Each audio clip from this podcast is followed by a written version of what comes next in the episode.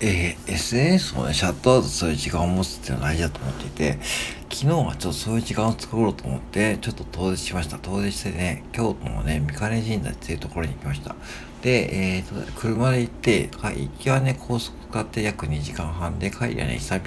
々、ほぼほとんど久々で、約4時間ちょっとですね、行きました。4時間ですね。うん。で、4時間って言うとですね、結構ね、しんどいと思うけどもね、まあ道中ね、あの道の駅とかね、あとセブンイレブンとかで休憩したりね、あとはね、まああの、京都で買ったです。京都のセブンイレブンで買った、えー、生八つ橋をね、食べながらね、えー、こう、いろんなこう考え事とかしたりね、こういつも聞けないこう Voicy とかね、あと YouTube チャンネルとかね、聞き、えー、聞きたりしながらね、まあ、あの、いい時間を過ごすことできました。うん。でね、やっぱりそういう風で言うと、あのー、なかなかこう今ってさ、SNS をシャットアウトする時間って、うん、逆に難しくなってますよね。なんか Discord あったりとかさ、なんか発信しなきゃとかさ、そういうこう、そういうこう、なんか義務感観念にとらわれてしまう方が多いと思うんで、ぜひね、こう自分のこう SNS をシャットアウトする時間をね、週1回でも作った方がいいと思います。で、昨日作ったらね、本当にこう、まあやっぱしこう、久しぶりにこう、ロングドライブだったんで、まあ疲れちゃってですね、もう8時に寝ちゃって、今大体3時半ぐらいに起きたんで、大体賞味8時間くらいですね、寝ました。もうほとんど爆睡ですよね。これ本当良かったですね。久しぶりにですね、ちゃんと寝た感じがして、今ね、ほんとスッキリしています。うん。でね、やっぱりそういうふうにやると、やっぱ人間ね、やっぱこう、SNS って、何のためにやるかとかね、僕はいろいろ考えたんだけども、そんなにこう、がっついてやる必要もないかなと思って、なんかインスタとかね、SNS とかね、やらなきゃいけないとかね、そのインスタとかね、毎日投稿やらなきゃね、こう、フォロワーさん増やさないといけないとか、そう、あのね、フォロワーもね、増やす必要ないと思うんですよね。なんかその、もうそういう時代終わったと思っていて、なんかね、一時期僕もそうやって頑張っていた時期もあったけども、もう頑張ってる時点でね、もうね、その、もうなんか自分にプレッシャーかけてると同じなんで、これね、自分にプレッシャーかけるのはまでやることじゃないと思います。なんかね、で、そういうふうに言うと、なんかこう、SNS を勝ちってね、これからこう頑張って自分の収益につなげようとしている方は、いや、ちょっとね、あの、避難めいて聞こえるかもしんないけども、いや、そうじゃなくて、そもそもそういうふうにやらないと、あの、そもそもそういう風にやらないと集客できないっていう時点で僕は結構ね、結構辛いと思います。じゃなくて、自分の個性をもっと出して、なんか SNS ではね、Twitter でもね、別にこう、いいねとか使うといいんだけども、自分の個性を出して、自分が今やってることで発信していくことで、多分ね、一人でも多くの、一人でもファンができてくれたらね、それでいいと思いますよね。なんかこう、うん。なんかフォロワー数増やすだけが目的になっちゃうととかさ、そのインスタでもさ、これ、その、なんだろうな、その、インプレッションが増える投稿とか確かにあるけども、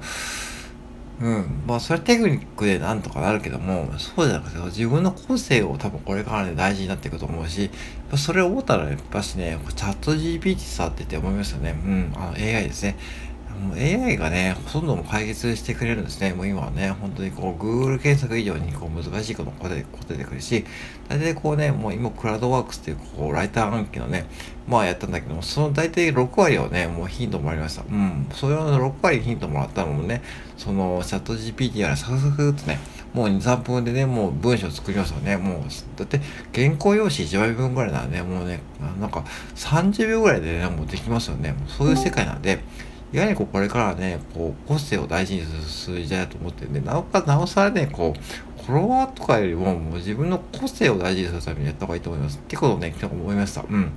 思ったんで、今ね、そういうふうにちょっと活動していこうかなって思います。だから、あまりこう、SNS に頑張れないことと、あとは自分との SNS との距離感を保つ時間を、あえて作ることがね、やっぱいいと思います。で、行った神社はね、これ、三金神社といってですね、まあ、ぜひ検索してほしいんだけども、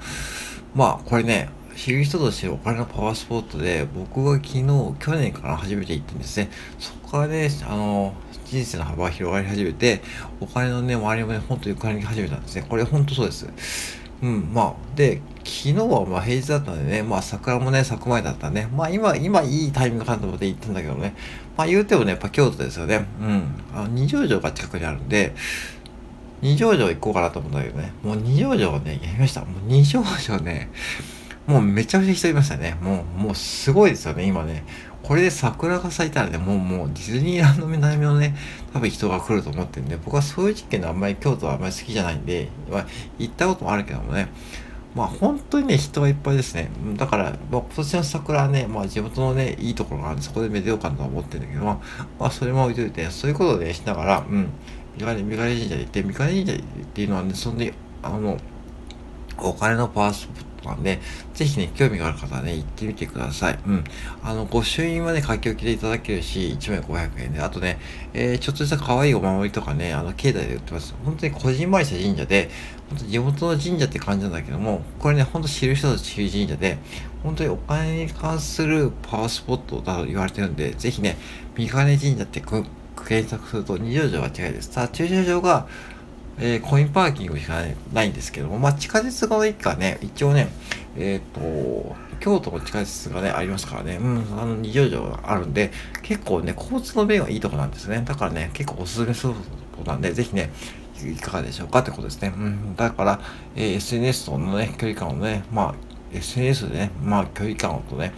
保ち方とかね、そういうふうに工夫すると、まあ、あえてこう強制的にこうシャットダウンする時間をね、持つことで、まあ、本当にこういい、うん、いいこうリフレッシュになると思うんで、ぜひね、おすすめですよっていう話でした。はい、以上です。